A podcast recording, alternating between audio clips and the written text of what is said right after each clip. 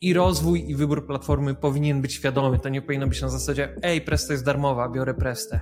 No Presta jest teoretycznie darmowa, ale ona nie jest za darmo. Możesz sobie w łatwy sposób, właśnie czy to z gotowca, czy z jakiejś funkcji, którą ktoś ci napisze, rozbudować swój sklep o kolejne opcje, kolejne, kolejne.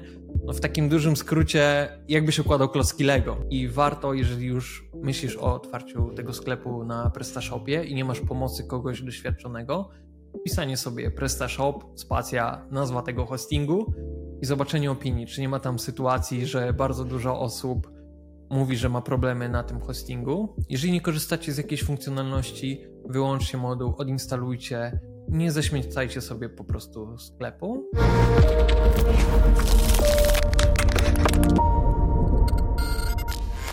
Cześć, witajcie w kolejnym odcinku na kanale Komercyjnie. Ja nazywam się Dawid Scheiner, a dzisiaj naszym gościem jest Cezary Sokalski, ekspert od Presty. Jak wiecie, często dyskutujemy o tym, co jest lepsze, czy, czy platformy open source'owe, czy platformy SaaSowe. Ja jestem zwolennikiem SaaSów.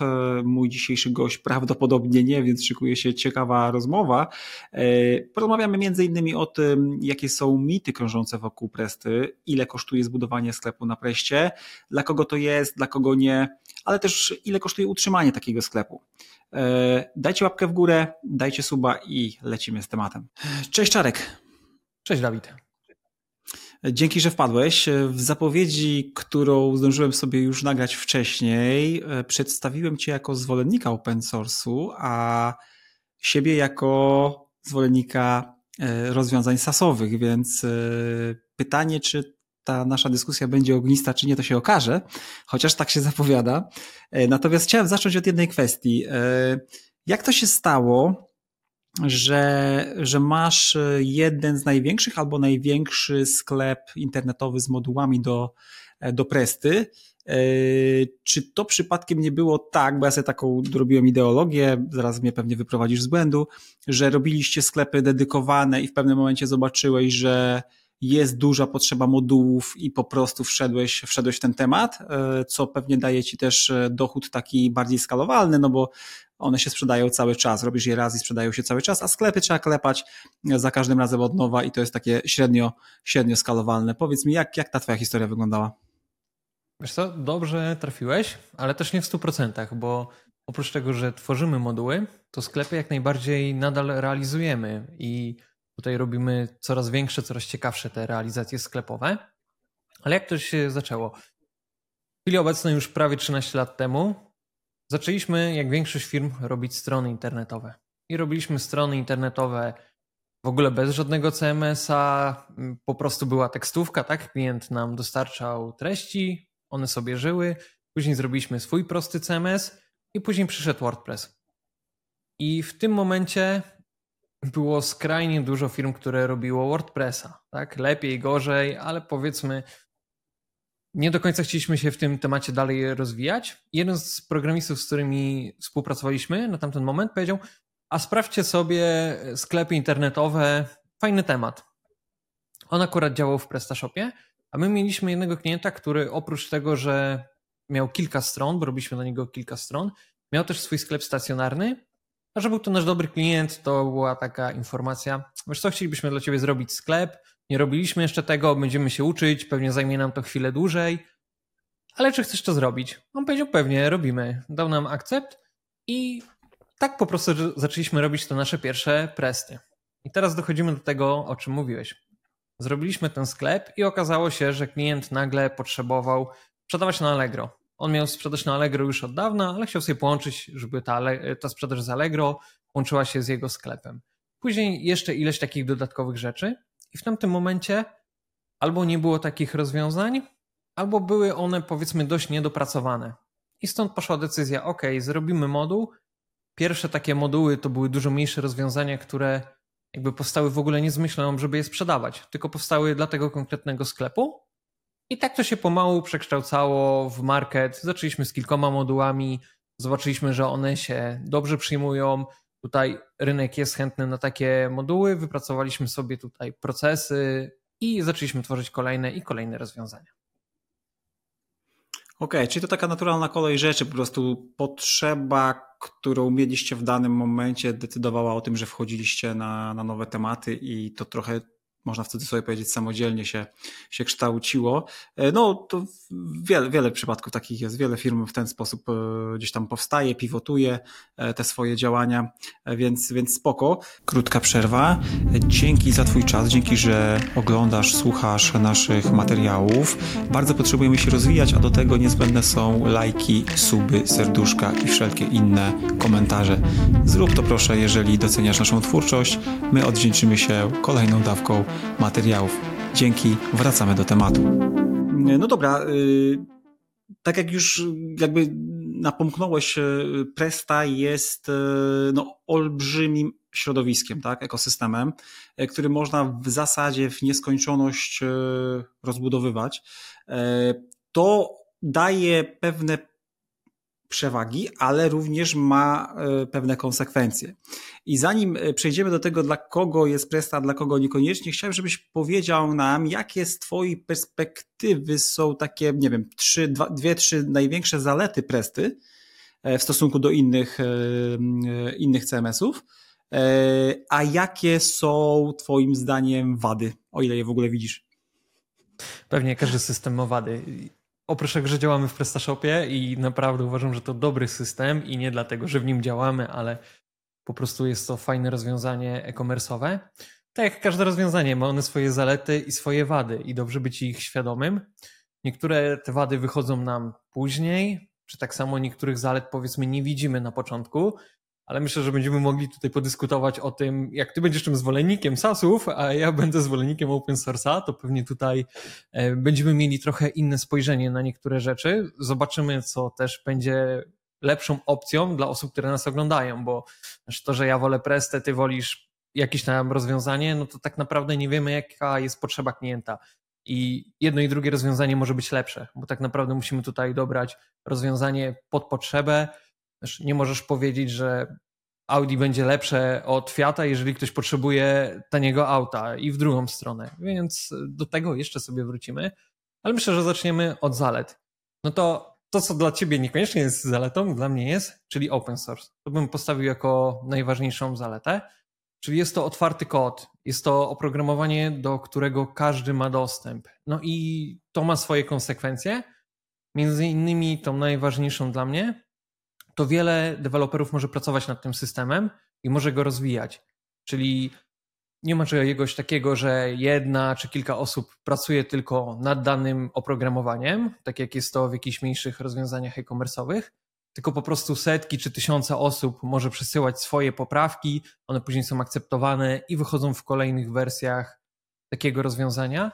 No i jeszcze ten open source daje nam to, że możemy go rozwijać. Czyli jeżeli wybierzemy taką prestę, to już na starcie wiemy, że ten sklep nie jest zamknięty i jeżeli będziemy mieli jakąś potrzebę i budżet na jej zrealizowanie, to możemy ją po prostu wykonać, tak? Wpadasz na pomysł, że chcesz w sklepie realizować opcję A, B, C, opisujesz ją, ustalasz z deweloperem, tworzycie ją albo korzystacie z jakiegoś gotowego rozwiązania, więc jest to dużo większa elastyczność w stosunku do SaaSów, ale jednocześnie sama cena takiego wdrożenia jest dużo niższe niż oprogramowanie dedykowane. No bo też musimy tutaj porównać ten system i do innych open source'ów, do wdrożeń dedykowanych i do SaaSów. Więc to by było tym moim top jeden, jeżeli chodzi o zalety. Kolejną zaletą bym powiedział modułowość. Widzę, że chcesz coś wtrącić. Znaczy już chciałem wrzucić, ale może się powstrzymał. Chociaż nie, jak już, jak już przerwałeś, to Dawaj. wiesz co, no bo w zasadzie to jest i wada i zaleta, nie? Bo e, to tak jak powiedziałeś, to zależy z czyjej perspektywy, bo e, dla, to, że system jest mega skalowalny i jakby jego e, możliwości rozbudowy, dostosowania do wymogów potencjalnego klienta są w zasadzie nieskończone, to z jednej strony jest, jest zaleta, ale y, może nas też zapędzić w kozi róg, nie? bo y, możemy tak zacząć rozbudowywać ten swój, ten swój sklep, że on po jakimś czasie y, jest takim zlepkiem często później nieużywanych funkcjonalności. Nie wiem, czy masz takie doświadczenia, czy, czy do ciebie docierają tacy klienci, ale do nas czasem docierają i widzimy na przykład, że ktoś ma jakiś serwis, ma jakiś e-commerce, gdzie ma pierdyliard funkcjonalności, ale tak naprawdę korzysta z 20% tych funkcjonalności, nie? A całość zwalnia znacznie, e, no, no spowalnia ca, całość systemu i, i działa to bardzo, bardzo topornie, nie? Więc y, też, też myślę, że trzeba na to zwrócić uwagę, bo to, co powiedziałeś jest kluczowe, że pewna funkcjonalność, ona może być zarówno twoją wadą, jak i, jak i zaletą.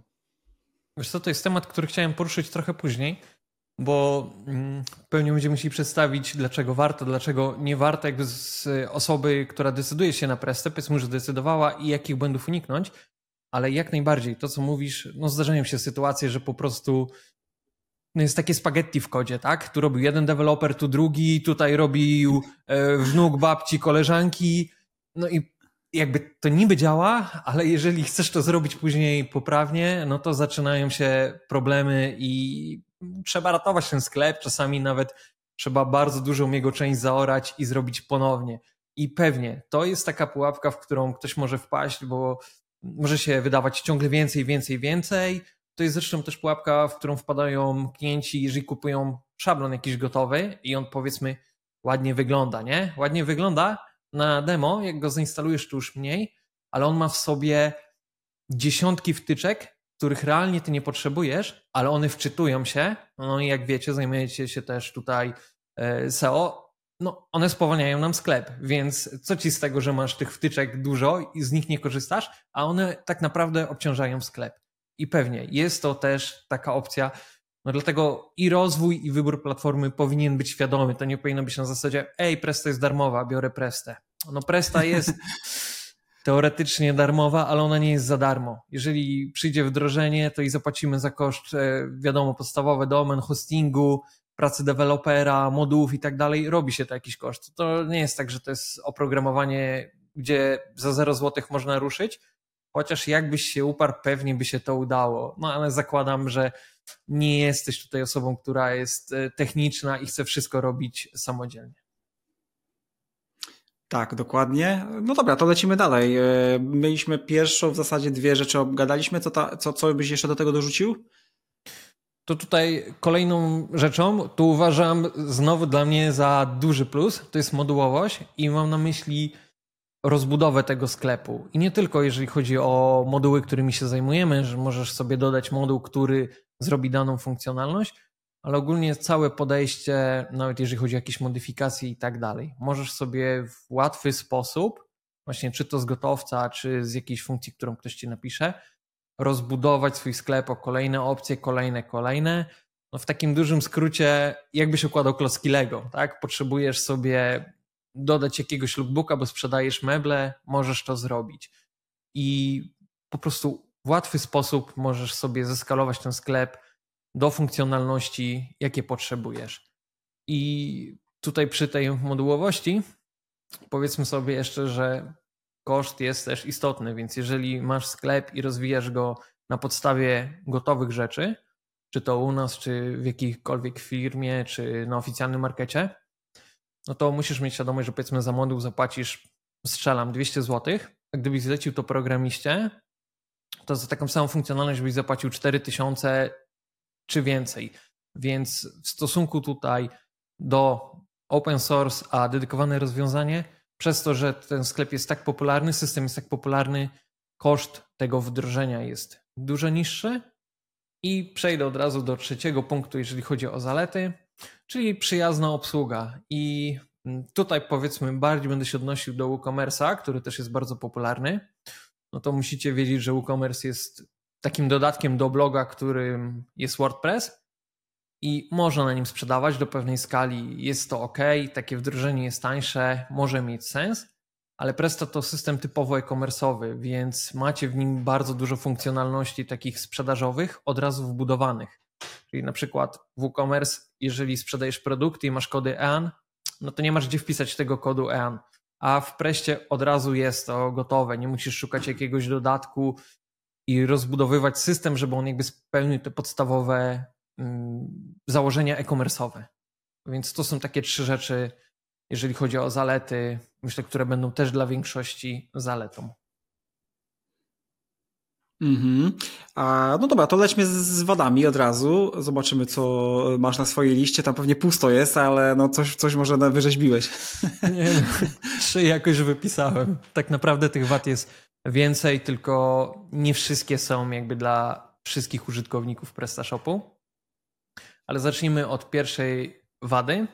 Jeżeli myślisz o swoim sklepie i to ma być bardzo duży sklep, czyli mam na myśli powiedzmy 160 tysięcy, 120 tysięcy pozycji i więcej, to ta presta zacznie zwalniać. Da się ją zoptymalizować, da się ją zeskalować, ale musisz być przygotowany na to, że może to wymagać innych serwerów, jakiegoś dodatkowego cache'owania i tak dalej. I to jest taka rzecz, na którą warto zwrócić uwagę na początku, że po prostu przy bardzo dużym sklepie no, ona nie zadziała jakby wyjęta z pudełka i gotowe, tylko będzie musiała mieć jakieś optymalizacje. Kolejną rzeczą to myślę, że jest e, aktualizacja między dużymi wersjami Presty i mam na myśli tutaj aktualizację no powiedzmy w chwili obecnej od 1.6 do 1.7 albo do 8. To nie jest taka super łatwa aktualizacja, ponieważ między tymi wersjami zmienił się szablon, mam na myśli jego całą strukturę. Nie wszystkie moduły działają, więc trzeba się liczyć z lekko większym kosztem. Z tym, że jeżeli masz wygląd, czy to szablonowy, czy indywidualny, będzie trzeba go odtworzyć lub zrobić nowy. Jeżeli miałeś swoje moduły, modyfikacje, no to też będzie trzeba je dostosować do tej nowszej wersji. No i uważam, że to może być wadą, bo jest to jednak jakiś tam koszt, który jest generowany. I ostatnią wadą, taką najpopularniejszą, to błędne wdrożenie, słabej jakości, moduły, szablony mogą mocno zwolnić sklep. Czyli to jest ten temat, o którym mówiliśmy już na początku. Jakby to, że system jest ok, to nie znaczy, że nie można go popsuć, tak? To musimy mieć świadomość tego, że jesteśmy w stanie dość prosto spowolnić taki sklep, jeżeli sobie gramy jakiś moduł, który nie jest skeszowany, a robi coś na liście produktów, mamy dużo produktów, no to jest gwarancja, że to zwolni. I to może zwolnić o kilka sekund, tak? Więc jeżeli będziemy mieli kilka sekund wolniejsze ładowanie strony kategorii, no to od razu nam konwersja spada, klienci uciekają i tak dalej. Tak, to, to, może, to może być bardzo kosztowne później w, w ogólnym rozrachunku. E, i, I, to jest jakby też moja mm, trochę taka. Mm, y, no właśnie taki mój zarzut trochę, ale to w zasadzie nie wiem do kogo, nie? Bo, bo y, ja, ja rozumiem bardzo często ludzie, pod, jak ludzie podejmują świadomą decyzję o tym, że coś wybierają, bo mają to przemyślane, mają to przekminione, skonsultowane. Natomiast duży problem pojawia się wtedy, kiedy ktoś właśnie usłyszy, że coś jest za darmo. Presta jest za darmo, nie muszę płacić abonamentu. I to jest jedyny argument, yy, dla którego on decyduje się yy, na, na tą platformę. E, oczywiście bardzo szybko e, zostaje sprowadzone na ziemię, bo właśnie okazuje się, że e, często wdrożenie czegokolwiek, dostosowanie tego sklepu do, do wymogów tego klienta, które wcale nie muszą być jakieś duże, no jednak wiąże się z, z, albo z, z koniecznością zakupu modułów, albo z koniecznością ingerencji programisty. I nagle z tego darmowego w cudzysłowie sklepu robi się sklep, który wymaga wymaga ciągłej, ciągłej uwagi, na co ten ktoś nie jest gotowy, nie? bo nie odrobił tej lekcji e, takiej, bym powiedział, na etapie edukacji. E, I, i, I zaczynają się po prostu e, problemy. Natomiast ty nawiązałeś do jednej rzeczy, że powyżej pewnego poziomu rozbudowy serwisu, wielkości sklepu, mogą właśnie pojawić się problemy ze skalowalnością tam rzuciłeś kwotę chyba 150 tysięcy, 160 tysięcy produktów, e, to już są bardzo duże tak naprawdę e-commerce, nie? Bo jakby ten nasz rynek e-commerce'owy w Polsce e, to zazwyczaj są jednak mimo wszystko małe sklepy, rodzinne i jak my patrzymy, to rzadko kiedy zdarza się, żeby one przekraczały taki poziom 20-30 tysięcy produktów. E, chyba, że mówimy o dropshipperach, którzy na pałę podpinają kilka, mm, kilka e, hurtowni, e, no ale to w ogóle bym ich nie liczył do, do tego zestawienia. Czy to oznacza, że w Twoim mniemaniu, w Twoim przekonaniu, Presta jest serwisem takim dla średniej wielkości sklepów, no bo mm, Gdzie jest jakby według Ciebie ta granica takiego małego sklepu, gdzie mm, presta no, sprawdzi się, ale może być jakby za duża? Bo, bo, a gdzie jest jakby ta granica, no wspomniałeś o tym 150-160 tysięcy produktów, gdzie już może być problem w drugą stronę, że po prostu Presta nie, nie wydoli i, i gdzie wtedy odsyłasz klientów? Okej, okay. trochę rozbudowane pytanie, ale podzielę sobie tutaj odpowiedź, e, jakby zaczynając od tego, co powiedziałeś, że Presta jest darmowa i fajnie, i że to jest zły wybór, nie znając wad i zalet danej platformy. I to myślę, że podkreślmy, bo to nie tylko chodzi o to oprogramowanie. To obojętnie jakie oprogramowanie wybierzesz, no to powinieneś być świadomy. Raczej jak idziesz kupić znowu ten samochód, no to ty jesteś świadomy, czego oczekujesz, jaki masz budżet i że chcesz sobie zrealizować coś. I tak samo powinno być w oprogramowaniu e-commerce. Nie powinno być na zasadzie sąsiadka ma i u niej działa i jest fajnie, tak? Tutaj powinna być to przemyślana decyzja. Warto, żebyś przetestował chociaż to oprogramowanie, sprawdził panel zarządzania, sprawdził sobie front, zobaczył jakie sklepy na nich są, co realizują.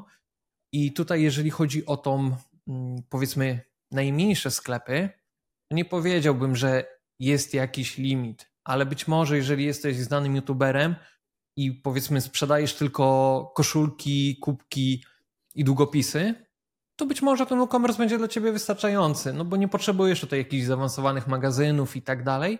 I takie wdrożenie Presty może nie dać ci takiej korzyści i może nie być realnie jakąś no, taką przewagą dla twojego sklepu, tak? Nic nie zyskasz, będziesz miał open source'a. Tak samo myślę, że jeżeli masz mega mały budżet i to jest twój pierwszy sklep, to warto rozważyć tutaj SASa. I tu się muszę z tobą zgodzić, że SAS ma sens. I ma on sens dlatego, że w SASie masz bardzo dużo rzeczy, które są już wbudowane. I myślę, że można powiedzieć, że więcej niż w takim open source.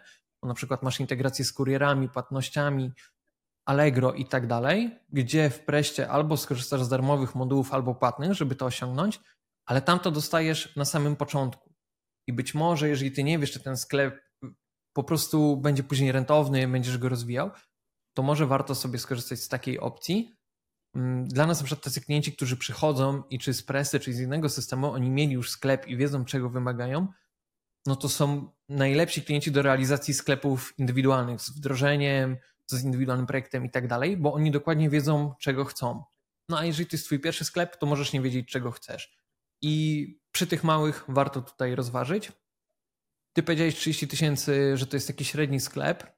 Możliwe, że przy tych klientach, których wy obsługujecie, to jest taka średnia ilość asortymentu. Ja bym powiedział, że u nas to jest nawet mniej, że większość sklepów to jest do 10 tysięcy, a bardzo dużo to do 3 tysięcy produktów. Tak jak mówisz, to są mniejsze sklepy, zazwyczaj specjalizują się w jednej branży i też nie mają tych produktów nie wiadomo ile, no lub dropshipping. No to tam jest zazwyczaj im więcej hurtowni, im więcej produktów, tym lepiej i leci tutaj skrajna masówka. To, to też mamy jakieś rozwiązanie i działa to bardzo fajnie, ale czasami jest właśnie ta sytuacja, że klient zaczyna mieszać mydło powidło i sprzedaje przy tym drogie laptopy i tanie gadżety z Chin, więc to nie do końca według mnie jest najlepszy pomysł.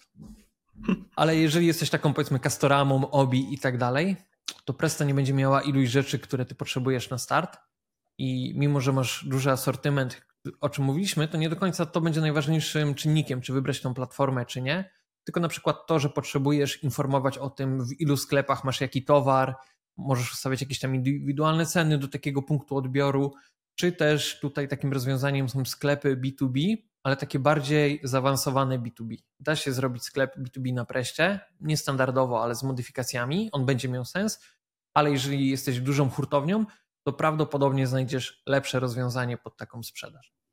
Nie wiem, czy tutaj odpowiedź jest na tyle satysfakcjonująca. Myślę, myślę że odpowiedziałeś i akurat yy, yy, się tutaj no, zgodzimy, że po prostu jakby jeżeli jesteś malutki, zaczynasz, to chyba bezpieczniej i wygodniej przede wszystkim będzie wziąć sobie Sasa yy, i przetestować, czy, czy tobie to w ogóle wyjdzie, czy ty w ogóle jesteś na to gotowy, gotowa.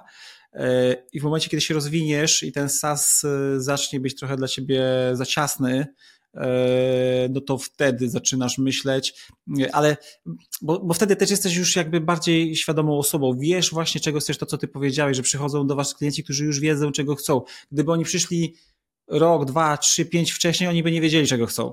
E, I, I to by byli zupełnie inni klienci. Nie? To właśnie to, że oni gdzieś tam przepracowali e, na jakimś innym systemie mm, przez, e, przez pewien czas, to ich nauczyło czegoś i oni teraz już wiedzą, czego tak naprawdę potrzebują. I ja myślę, że, że, że tak bym to też podsumował ten wątek, że, że jakby te, te, te małe sklepy malutkie na test mamy sasy, Później, jak wchodzimy już na większą skalę, mamy większe potrzeby, próbujemy właśnie open source y, w domyśle tutaj e, Presta. Ale dobra, no to załóżmy, że przychodzi do Was taki klient e, i jaki on musi mieć budżet. E, oczywiście, wiadomo, no, to, to tutaj jakby widełki będą bardzo szerokie, ale chociaż żebyśmy wrzucili jakieś takie poglądowe kwoty, jaki, jaki to musi być budżet, kiedy my przychodzimy do Was i mówimy, słuchajcie, e, sklep bez fajerwerków, e, prawda, e, ale, ale no, chcielibyśmy właśnie już przejść na, na Prestę, bo na przykład Shopper, czy tam, czy tam, nie wiem, Skyshop już dla nas jest trochę za mały. Jakie to są, jakie to są kwoty? Okej. Okay. Odpowiem może na to w, jako dwie wersje, czyli jedną tak jak my realizujemy sklepy, czyli to jest indywidualny projekt, wdrożenie, odpalenie, a druga opcja to będzie coś takiego, że stawiasz sobie albo samodzielnie ten sklep, albo z pomocą jakiegoś dewelopera. I zacznijmy od tej opcji tańszej, czyli jeżeli chcesz sobie postawić taki sklep, powiedzmy, że samodzielnie masz jakąś wiedzę techniczną, masz czas, lubisz takie rzeczy, powiedzmy techniczno-internetowo-programistyczne, nawet w bardzo Jesteś masochistą po prostu i, i, i lubisz co, się biczować. Nie, niektórzy po prostu jakby nie przeliczają swojego czasu na jakąś tam, nie wiem, zarobek, czy mogliby jakoś inaczej go spędzić i dłubią sobie sami przy tych sklepach i jest bardzo dużo takich osób, więc zakładam, że jest ileś osób, które też sobie chce postawić taki sklep. Da się to zrobić dość prosto, chociażby odpalając YouTube'a. No to taki minimalny koszt, to załóżmy, że w pierwszym roku to jest domena 10 zł, później 100 zł niech będzie i do tego hosting. Załóżmy, że ten pierwszy rok będzie 150 zł, kolejne 600. I tu od razu powiem jedną rzecz. Jeżeli chodzi o hosting, uważajcie, jaki hosting wybierzecie. Myślę, że poruszę ten temat trochę dalej, ale można zrobić sobie krzywdę na samym początku, wybierając zły hosting i mieć problemy, które po prostu nie występują na innej konfiguracji serwera, czyli innej, powiedzmy, poprawnej. I warto tutaj sobie mm, zaopiekować ten temat. No i mamy ten hosting, mamy domenę, pobieramy sobie Prestę za darmo, bo to jak najbardziej, w 100% za darmo, instalujemy, mamy sklep. No i teraz możemy sobie na tym sklepie zacząć sprzedawać. Zainstalujesz kilka modułów szybkich płatności, dostawców, akurat te firmy dostarczają takie moduły za darmo i śmiało możesz sprzedawać. Ale teoretycznie powinieneś spełnić jeszcze kilka rzeczy, jak na przykład cookiesy z wybieraniem lub odrzucaniem danych ciastek przez klienta, wyświetlanie ceny, omnibus i tak dalej. No i tu już są dodatkowe moduły, które trzeba kupić. I możesz też wdrożyć szablon. No i tutaj albo ty możesz sobie kupić jakiś szablon, powiedzmy za 60, 100, 200 dolarów, albo możesz zlecić firmie, która kupi taki szablon dla ciebie, dostosuje go graficznie i wdroży. I to jest taka najtańsza opcja, więc powiedzmy od tych 200 zł do wdrożenia szablonu przez firmę, myślę, że to może być koszt w granicy gdzieś tam około 5-6 tysięcy netto. A jeżeli chciałbyś do nas przyjść i wykonać taki sklep, i mówimy o takim w miarę podstawowym sklepie, czyli bez jakichś skrajnie indywidualnych funkcjonalności, Zaczynamy od 20 tysięcy netto i w tej kwocie masz makiety funkcjonalne, indywidualny projekt, wdrożenie tego projektu i optymalizację sklepu. Oczywiście tutaj jedno i drugie wdrażamy z naciskiem na mobile, no bo w chwili obecnej możemy założyć, że te 70% ruchu to mobile, więc jest to mega, mega istotne i nawet jeżeli wybierzesz szablon, to sprawdź go na telefonie. I to jest mniej więcej taki budżet. Jeżeli chodzi o tą granicę, no to tak naprawdę im więcej wymyślisz, tym więcej godzin będziemy na to potrzebowali.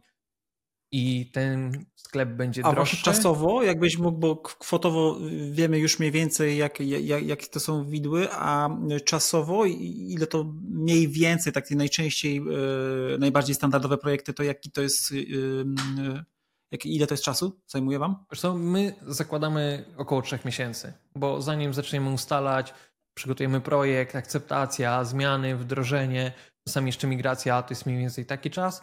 Są sklepy, które robiliśmy szybciej, są sklepy, które robiliśmy dużo dłużej, jeżeli jest jakiś problem z kontaktem z klientem, czy nie daj Boże są zmiany już po projekcie, po wdrożeniu, a też zdarzały się takie sytuacje, no to oddanie takiego sklepu będzie się przeciągało i przeciągało.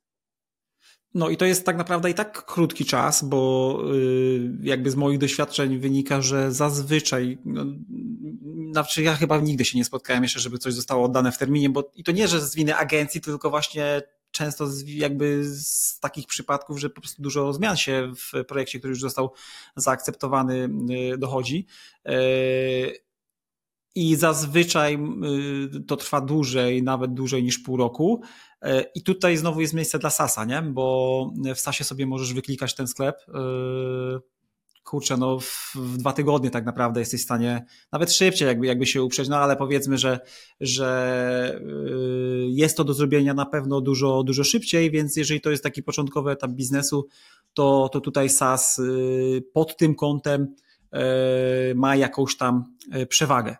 Oczywiście ona jakby czasem znowu jakby przestaje istnieć, no bo jak sklep się rozwinie, no to już nie masz wyjścia i prawdopodobnie musisz uciekać na, na, coś, na coś większego.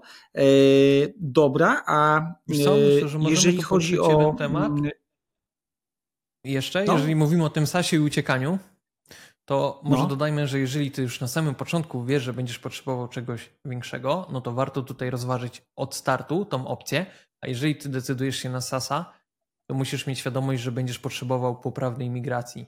Nie wiem, jak u Was to się zdarza, ale my mieliśmy wielokrotnie sytuacje, gdzie klient migrował z innego systemu, robiła mu to jakaś tam osoba mniej doświadczona, no i powiedzmy przepinała sobie na YOLO, ok, dobra, wyłączamy teraz sklep A, odpalamy B, linki przekierowania, klienci zamówienia, hmm, no co ty, po co, tak? I nagle ten sklep zaczyna mega tracić w Google, spadają pozycje, i dzieje się ileś tam problemów. Więc jeżeli ty myślisz, że ten SaaS na trzy miesiące później sobie przepnę na jakiś tam inny system, no to nie warto. Tak samo nie warto skakać tak. z SaaSa na SaaSa, jeżeli właśnie też powiedzmy widzisz, o jest promocja na SaaSa, pierwszy rok kosztuje 200 zł, kolejny już jest 1200, e, bo widzę takie tematy tutaj na Facebooku, na różnych forach e-commerce'owych, na grupach. No i tam ktoś ucieka, bo właśnie z 200 zł zrobiło się 1200 i on sobie ucieka na innego sasa, znowu przesiedzieć tam rok, będzie opłata, znowu pójdę na co innego. No według mnie to jest błędne z samego założenia. Jeżeli wiesz, że powiedzmy ten 1200 zł czy 2000, zazwyczaj te sasy w najniższych pakietach są dość tanie, będzie dla ciebie problemem w koszcie rocznym, no to może warto się zastanowić, czy w ogóle ten sklep jest ci potrzebny, czy nie lepiej sobie pójść na to sprzedaż na Allegro tak, i płacić jest... prowizję. Dokładnie, dokładnie, nie? że jeżeli kogoś nie stać na tego typu wydatki, to prawdopodobnie nie powinien mieć tego sklepu. Oczywiście tutaj nie chcę nikogo urazić. E, wybaczcie, jeżeli ktoś, ktoś poczuł się gdzieś tam dotknięty, ale w skali sklepu internetowego e, wydatek tego typu no, powinien być pomijalny, tak? On powinien być w ogóle nie, niezauważalny. Jeżeli jest jakiś tam e, problematyczny, no to coś tu po prostu nie gra. Mm, e, więc e, no, dobrze, że zresztą zwróciłeś na to uwagę, bo, bo tak. E, jeżeli chodzi o tę migrację, to z naszej perspektywy tak, zdarza się, zdarza się często niestety, że klientom wydaje się, że to jest po prostu kliknięcie tutaj wyłącz, tam klikam włącz i, i wszystko jest ok. Niestety kończy się to często utratą widoczności w Google, spadkami. Mm, y, my staramy się uczulać, y, staramy się wyłapywać bardzo szybko takie sytuacje. Na szczęście jest chyba ich coraz mniej. Y, mam wrażenie, że jednak świadomość rynku w tym zakresie rośnie, no ale one pewnie zawsze się będą, będą zdarzały i tutaj, drodzy widzowie, musicie, musicie o tym pamiętać, że no, migracje często są dość skomplikowane i warto, warto jakby zanim cokolwiek zaczniemy robić, to skonsultować to przynajmniej z kimś, kto się na tym zna, a na pewno nie warto, nie warto tutaj na tym oszczędzać, bo, bo koszty, które sobie sami wygenerujemy, no mogą być, mogą być naprawdę bardzo, bardzo duże, a zdarza się, że, że ktoś może nawet położyć cały sklep, nie tak naprawdę, bo, bo i takie przypadki były. No i do tego, jeżeli korzystamy tutaj z SASa i powiedzmy nie jest to któreś z tych popularniejszych rozwiązań, możemy mieć sytuację, w której dostawca tego oprogramowania powiedzmy na tyle je ograniczył, że nie będziemy w stanie zrobić pełnej migracji. Bo być może produkty pobierzemy jakimś tam eksportem do Ceneo i częściowo je sobie zaimportujemy, ale może być sytuacja, że nie będziemy mieli dostępu do zamówień, do klientów, adresów i tak dalej, do takich rzeczy, które dobrze by było zmigrować, no tutaj mogę dodać od siebie, że jak mieliśmy takie sytuacje, to rozwiązywaliśmy je w taki sposób, że wysyłaliśmy po prostu mailing do tych klientów, utwórz nowe konto na sklepie, otrzymasz x procent na pierwsze zakupy, no i to się jakoś sprawdza. Nie jest to super idealne rozwiązanie, ale jeżeli nie ma danych, nie ma do nich dostępu, no to nie wyczarujemy ich, więc trzeba było takim półśrodkiem to rozwiązać. No i tutaj to też jakby pokazuje, że warto do te, tego typu tematów podchodzić z dużym wyprzedzeniem, a zazwyczaj jest tak, że ktoś dostaje maila, że za dwa tygodnie się kończy abonament, trzeba przedłużyć i dopiero wtedy zaczyna o tym myśleć, nie? To już jest za późno. E, ale okej, okay. E, powiedz mi z twojej perspektywy, mm, jakie są e, takie najczęstsze błędy, które popełniają właściciele sklepów, którzy otwierają te sklepy na, na preście. Eee, jesteś w stanie jakoś wyróżnić, nie wiem, jeden, dwa takie bardzo często się powtarzające? Pewnie jestem w stanie Ci podać kilka takich błędów. I o jednym z nich mówiłem, ale powiem trochę szerzej, czyli ten słaby hosting. I słaby hosting, nie mam na myśli, że to jest w firmie X u kogoś tam w bloku. Są duże, popularne firmy, które mają po prostu swoją strukturę, infrastrukturę tych hostingów zrobionych, zrobioną tak, że one działają trochę inaczej niż powiedzmy zwykły Apache i pojawiają się problemy, których nie masz gdzie indziej. I warto, jeżeli już myślisz o otwarciu tego sklepu na PrestaShopie i nie masz pomocy kogoś doświadczonego, pisanie sobie PrestaShop, spacja, nazwa tego hostingu i zobaczenie opinii, czy nie ma tam sytuacji, że bardzo dużo osób mówi, że ma problemy na tym hostingu. Niektóre hostingi, też te tańsze, są na tyle niewydajne, że przy sklepie internetowym ciężko będzie, żeby się później klientów, bo samo wczytywanie sklepu będzie bardzo długie. I tu mogę podpowiedzieć, mm, co bym sugerował dla osób, które nie wiedzą, jaki hosting. To CyberForks i ich oferta pod PrestaShop to będzie na pewno taki bezpieczny wybór cena-jakość. Te hostingi są dość tanie, fajnie działają i myślę, że to mógłbym powiedzieć, że tak w ciemno możecie sobie zaryzykować i odpalić na tym sklep. Nie powinniście mieć problemów i też nie będziecie przepłacali za coś, co nie jest warte swojej ceny. To jest taki pierwszy punkt tutaj, myślę, że bardzo częsty.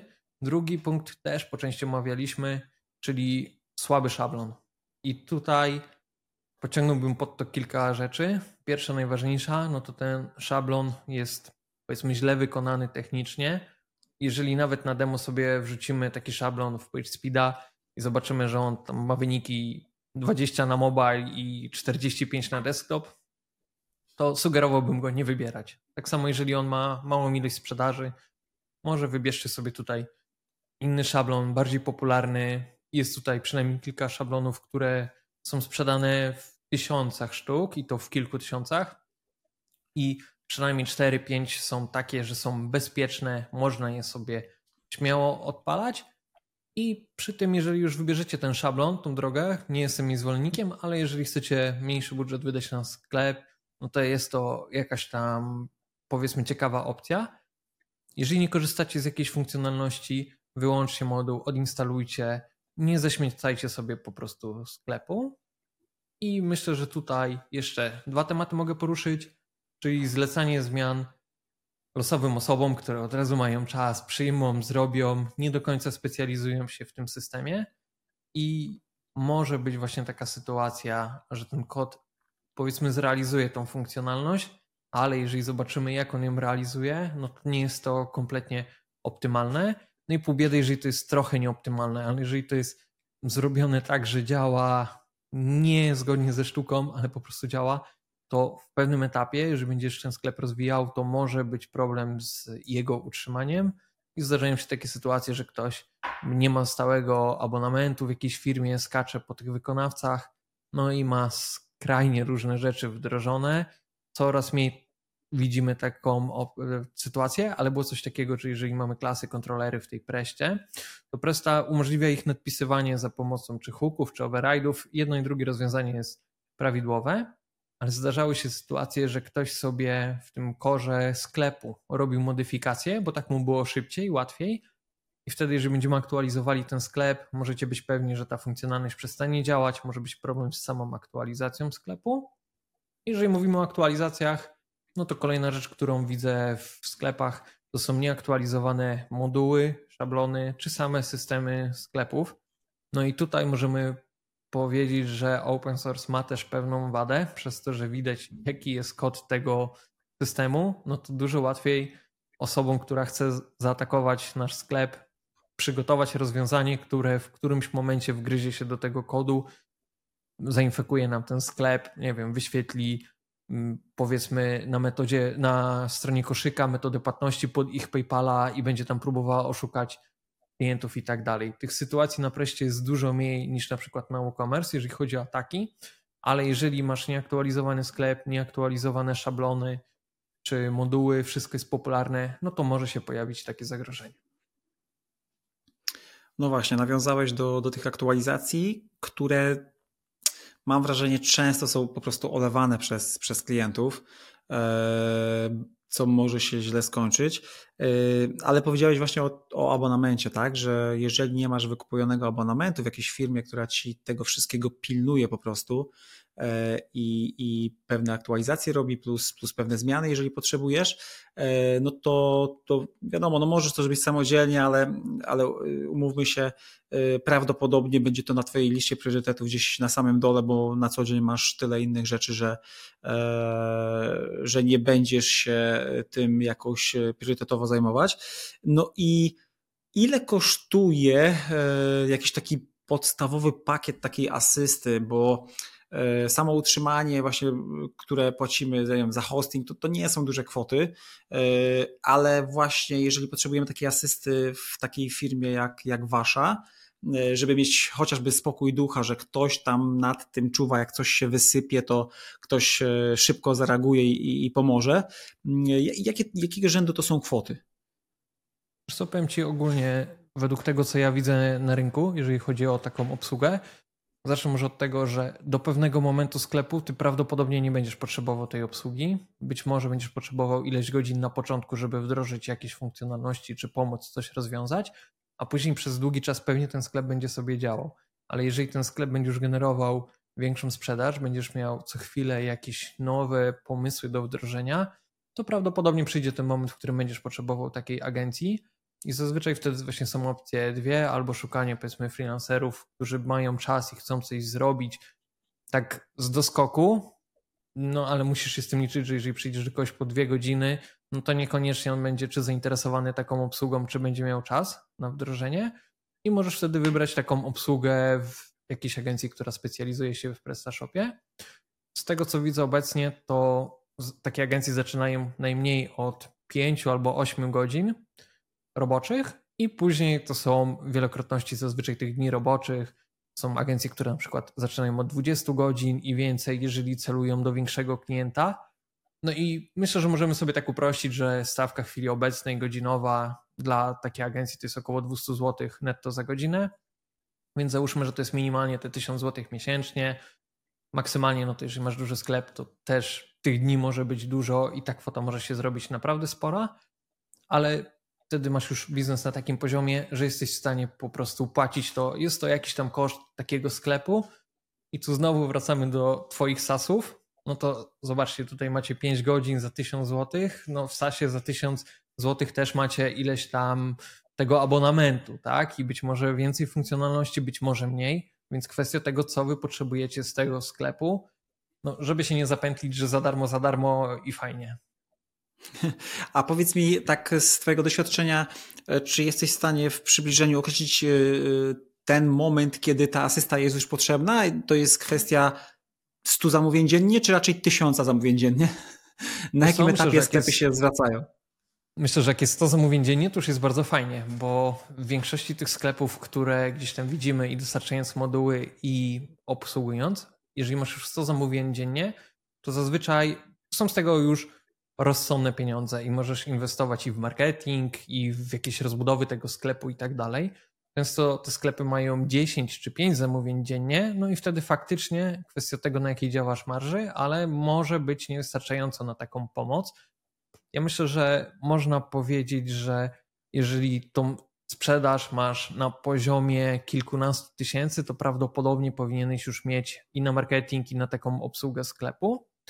Ale mamy też takie przypadki klientów, którzy mają bardzo dużą sprzedaż i nie potrzebują tej obsługi, bo jakby sklep na samym początku został zaprojektowany tak, że on realizuje to, co miał realizować.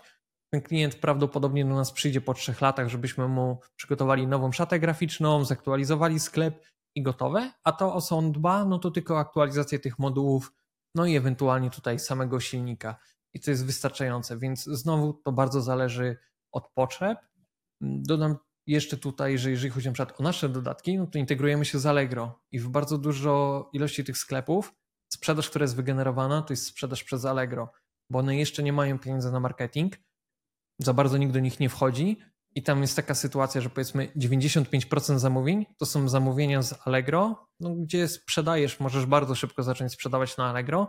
Wiadomo, że liczysz się z prowizją, no ale teoretycznie nie wykładasz tych pieniędzy wcześniej, tylko przy sprzedaży sobie to opłacasz. No tutaj musisz policzyć, co się realnie opłaca. Mamy przykłady klientów, gdzie już chyba 8 lat temu, czy, czy 7 lat temu, jakby prowizja na Allegro była tak duża dla tego klienta, że on stwierdził, dobra, próbuję wycofać pół asortymentu i pół będę przeznaczał na SEO.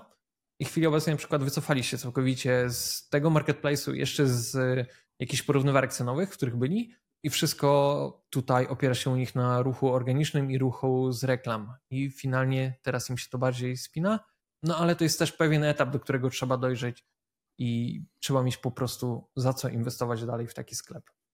No bo powiedzmy sobie tak, to oprogramowanie, cały czas mówimy o programowaniu, no ale jeżeli patrzysz na sklep internetowy, to jest tylko jakiś tam procent kosztów, no bo i cała obsługa tego i powiedzmy później właśnie marketing, to będą koszty zazwyczaj dużo, dużo większe niż postawienie takiego sklepu, czy jego taka miesięczna obsługa. No do tego musisz liczyć z tym, że to są koszty, które musisz ponieść co miesiąc. Zgadza się. Tutaj nawiązałeś do SEO. No, jeżeli masz sklep internetowy i chcesz faktycznie yy, go rozbudowywać, rozwijać, no to, to, to, w zasadzie nie masz wyjścia. I albo samodzielnie musisz yy, to SEO robić, albo, albo zwrócić się do, do jakiejś agencji. Yy, I to też jest kwestia dywersyfikacji, nie? Bo, bo jeżeli handlujesz przez Allegro, yy, to też były takie przypadki, że gdzieś tam komuś konto zablokowali i no i co wtedy, tak? Nie masz sklepu rozwiniętego, 90% yy, obrotów masz przez Allegro, zdarza się jakaś taka sytuacja i, i masz problem, tak? Bo, bo twój biznes w zasadzie wtedy jest na, na, na, wisisz na włosku takiej, takiej platformy, ale też bym nie, takiego marketplace'u bym też całkowicie nie hejtował, bo mimo wszystko dużo sklepów internetowych wyrosło właśnie dzięki Allegro, e, w sensie właściciele tych sklepów po prostu zaczynali na Allegro, e, tam e, zdobywali pierwsze zamówienia, pierwszych klientów, pierwsze pieniądze zarabiali, a później jakby to reinwestowali i, i powstały z tego sklepy internetowe, które być może by nigdy nie powstały, gdyby nie ta możliwość przetestowania w cudzysłowie tego biznesu na Allegro, nie? więc to też trzeba patrzeć z każdej, z każdej perspektywy, że, że to nie jest takie zero-jedynkowe, ale wspomniałeś o tych modułach, domyślam, domyślam się, że moduł Allegro to jest jeden z najczęściej jakby przez Was y, instalowanych. Y, jakie są jeszcze jakieś takie moduły, które najczęściej instalujecie albo, albo wasi klienci kupują y, u Was?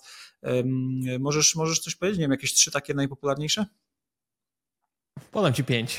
Nie będę się ograniczał do trzech, ale bardzo szybko. Pierwszy mamy umówiony jest to integracja z Allegro. Jeżeli moja wypowiedź poszła w tą stronę, że nie sprzedawaj na Allegro, to ja kompletnie nie to miałem na myśli. Warto sobie podzielić sprzedaż na sklepie, sprzedaż na Allegro. Allegro jest według mnie najszybszą opcją do sprzedaży. Czyli ty wystawiasz i prawie, że od razu możesz sprzedawać. Jeżeli masz dobrą cenę, szybko jesteś w stanie wysłać ten produkt, masz dobre opinie, powiedzmy jeszcze super sprzedawcę, no to jesteś w stanie błyskawicznie zacząć sprzedawać i tam możesz robić dużą skalę. Tylko licz, jakie masz koszty tego Allegro i powiedzmy, jeżeli płacisz za Allegro ileś, to może część tych kosztów przeznacz właśnie też na marketing i powiedzmy miej lepsze ceny w sklepie internetowym, bo zdarzają się sytuacje, że w sklepie internetowym, gdzie teoretycznie koszt sprowadzenia ruchu jest niższy, teoretycznie, mm, klienci sprzedają coś dużo drożej niż na Allegro. No i później zdziwienie, dlaczego oni sprzedają na Allegro, nie sprzedają na swoim sklepie internetowym. Ale przejdę dalej do modułów. Więc Allegro mamy za sobą. Kolejny to jest integracja Presty z Google Merchant Center. I tutaj też rozmawialiśmy o reklamie. Po prostu eksportujemy plik XML, w którym masz produkty, masz ich ceny, okładki i tak dalej. I te produkty później są używane w reklamach. Czy to w reklamach na jakichś stronach, czy w kup po prostu w tej sekcji sklepu, w wyszukiwarce. To jest taki jeden z popularniejszych modułów. Kolejny to import XML CSV API do Presty. Jak wspominaliśmy, ktoś nie ma swoich produktów, importuje je czy z hurtowni i później sobie zamawia do siebie, wysyła, czy z jakiejś hurtowni, która działa w modelu dropshippingowym, czyli wysyła od siebie. No i to jest plus taki, że możesz sobie dosłownie kilkanaście minut, czy tam powiedzmy w kwestiach godziny pobrać setki, tysiące, dziesiątki tysięcy produktów do swojego sklepu, później automatycznie aktualizować, jeżeli chodzi o ilości, ceny, dodać do tego narzut i tak dalej. Więc mega szybkie zatowarowanie sklepu. Ty się skupiasz na tym, jak sprzedawać te produkty, no a moduł pilnuje, żeby one były zawsze aktualne, żebyś miał po prostu pewność, że ten towar jest w hurtowni, możesz go sprzedać i gotowe. I dwie ostatnie rzeczy, które tutaj są u nas bardzo popularne, to tematy takie związane z prawem, czyli cookiesy, moduł, który umożliwia ci wybranie jako klientowi, jakie ciastka zezwalasz, żeby były używane w tym sklepie, jakie nie. I jest to wymóg prawny. Do tego Google przy reklamach coraz bardziej zwraca uwagę na to, że te cookiesy powinny być wybierane. Wiem, że są już jakieś problemy z odpalaniem reklam, jeżeli nie ma wdrożonego takiego elementu na sklepie. I ostatni temat, który chciałem powiedzieć, to historia cen produktów, czyli tak zwany omnibus. Temat, który jest dość świeży, bo z tego roku, powiedzmy z końcówki tamtego roku, czyli najniższa cena przed promocją w ciągu 30 dni. Pewnie widzieliście to czy w jakimś supermarkecie, czy w innym sklepie internetowym. Znowu jest to wymóg prawny, który musi być wdrożony. No i to są na przykład dwie rzeczy, gdzie ten open source, mimo że ma masę rzeczy na starcie, no to nie ma zadbanych tych dwóch rozwiązań, tak? Trzeba je kupić w jakiejś firmie i wdrożyć u siebie w sklepie. Jeżeli chodzi o te cookiesy, to można czy skorzystać z modułu naszego, jakiegoś innego, a można też sobie skorzystać z takiego rozwiązania abonamentowego, gdzie co miesiąc płacimy kilkanaście dolarów i takie rozwiązanie też pozwala wybranie takich ciasteczek. Okej, okay, spoko. E, musimy powoli kończyć, bo czas, na który się umówiliśmy, e, właśnie dobiega końca, ale mam jeszcze dwa pytanka, może już takie nie stricte związane z samą Prestą, e, ale pierwsze z nich.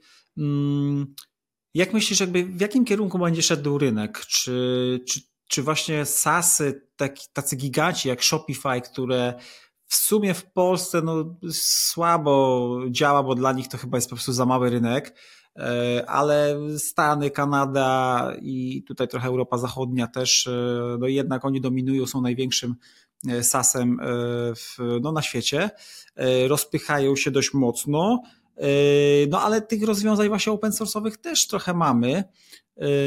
I, i jak, jak, jak Twoim zdaniem to, to, to właśnie będzie szło w tym kierunku SaaSów raczej, czy, czy bardziej myślisz, że będzie jakiś wzrost w kierunku open source'ów, czy może po prostu status quo będzie taki jak jest, czyli tort jest dość duży i, i, i te kawałki mniej więcej będą w podobnych proporcjach co teraz? Co, wydaje mi się, że te proporcje będą dość podobne do tego, co mamy teraz, chociaż widzę tendencję taką, że te sasy są też coraz lepsze, bo te sasy ileś lat temu jednak oferowały dużo mniej rozwiązań na starcie i no, ta przewaga open source'ów była dużo większa. Jeżeli chodzi o open source'y, no jest ich kilka, ale w Polsce też nie ma ich skrajnie dużo, więc jakby no nie mamy co się pochylać na każdym rozwiązaniem nowym, które wyszło, no bo tak jak nawet powiedziałeś, czy SASy, nie wszystkie są przyjęte na naszym rynku dobrze i to, że one sobie działają świetnie w Niemczech, to nie znaczy, że w Polsce one się sprawdzą. No i do tego myślę, że też wiek tego właściciela sklepu trochę na to wpływa i jakby ta opcja wynajmu, tak? Kiedyś powiedzmy każdy chciał mieć coś swojego i ten sklep był czymś swoim. A teraz masz Netflixa, masz inne rozwiązania w abonamencie, płacisz za nie, jest to dla ciebie całkowicie normalne i to, że płacisz za ten sklep w abonamencie też jest dla ciebie normalne i myślę, że dużo klientów po prostu przekonuje się do tego, że to też jest jakaś opcja, tak? Płacisz sobie małą, mały koszt, jeżeli to rozwiązanie spełnia twoje założenia biznesowe, no to okej. Okay.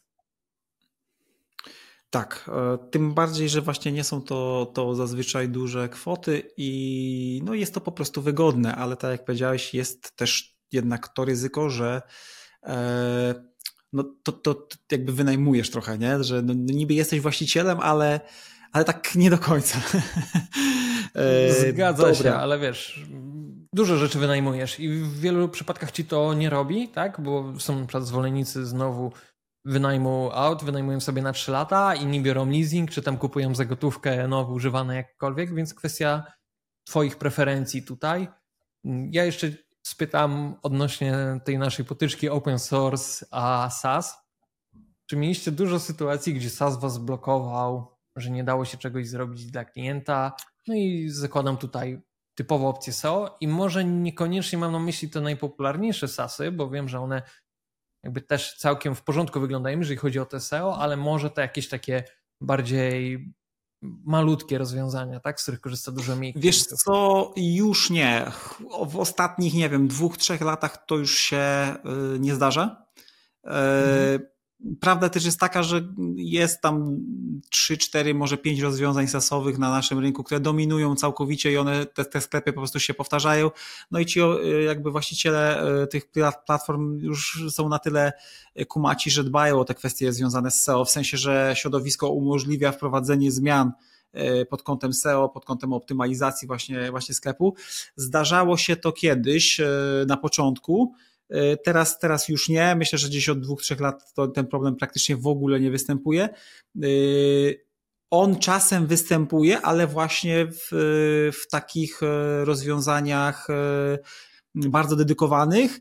Przy czym tu nie mam na myśli presty, mam na myśli bardziej rozwiązanie takie, że wiesz, ktoś ma napisany sklep pod siebie stricte E, i tam nawet nie ma żadnego panelu administracyjnego za bardzo. E, są dalej takie wynalazki, e, co prawda bardzo rzadko, ale, ale się zdarzają, nie? Natomiast patrząc z perspektywy czasu, ten problem w zasadzie przestał, przestał istnieć i to są naprawdę bardzo, bardzo marginalne przypadki.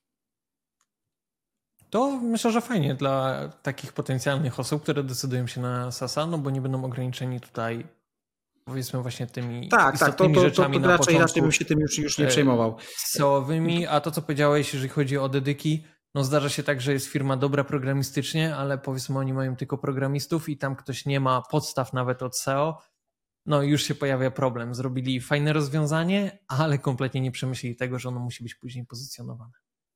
Tak, i później wchodzi agencja SEO i mówi, że połowę rzeczy trzeba poprawić i jest problem, nie? E... no, ale tak się, tak, się, tak się czasem zdarza. E... Dobra, ostatnie pytanko. E... Jeżeli chodzi o rynek, e, dużo mówimy o tym, że jest spowolnienie, dużo mówimy o tym, że jest kryzys. Wy macie jakiś pogląd, no bo macie jakiś tam portfel klientów. E, My widzimy e, u nas e, i, i jak rozmawiam gdzieś tam z przedsiębiorcami, to jednak przeważają e, takie opinie, że, że czuć to spowolnienie. Jak ty na to patrzysz? Wy faktycznie widzicie to po swoich klientach, że, że mają zadyszkę, że te e-commerce łapią im zadyszkę, że jest trochę, nie wiem, mniejszy ruch, mniej zamówień? Jak, jak to widzicie?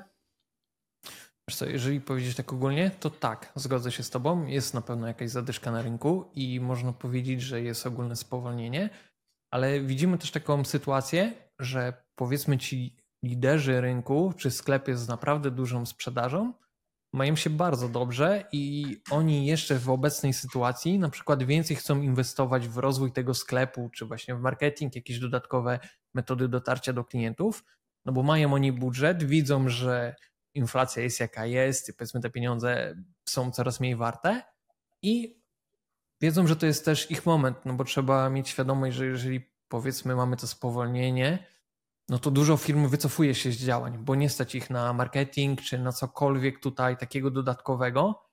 Jeżeli masz jakiś budżet i możesz w tym momencie działać, no to być może to jest dla ciebie idealny moment, żeby ich przeskoczyć. I jak już ten rynek znowu się napędzi, no to będziesz o ileś tam poziomów wyżej nad taką firmą, która nie była w stanie tego po prostu mieć jakiegoś budżetu na reklamę i być może oni się zawiną albo będą dużo, dużo dalej od ciebie. Więc zgodzę się, ale tak, jest to podzielone. Tak. Mhm.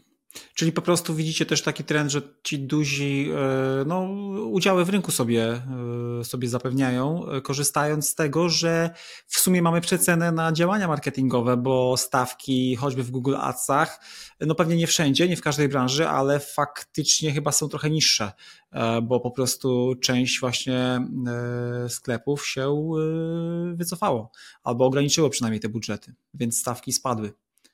Zgadza się. No na pewno jest też mniej takiej konkurencji właśnie malutkiej, czy mniej tych małych sklepów. Powiedzmy, jak mieliśmy 2-3 lata temu, gdzie był wysyp osób, które chciały założyć sklep właśnie z malutkim budżetem i słusznie lub niesłusznie wybierały prestę.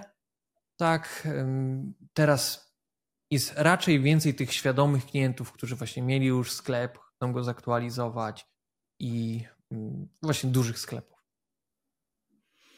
Super, dobra, na tym kończymy. Bardzo Ci dziękuję e, za, za to, że znalazłeś e, ponad godzinę w sumie na, na to, żeby trochę podzielić się wiedzą i, i, doświadczeniem.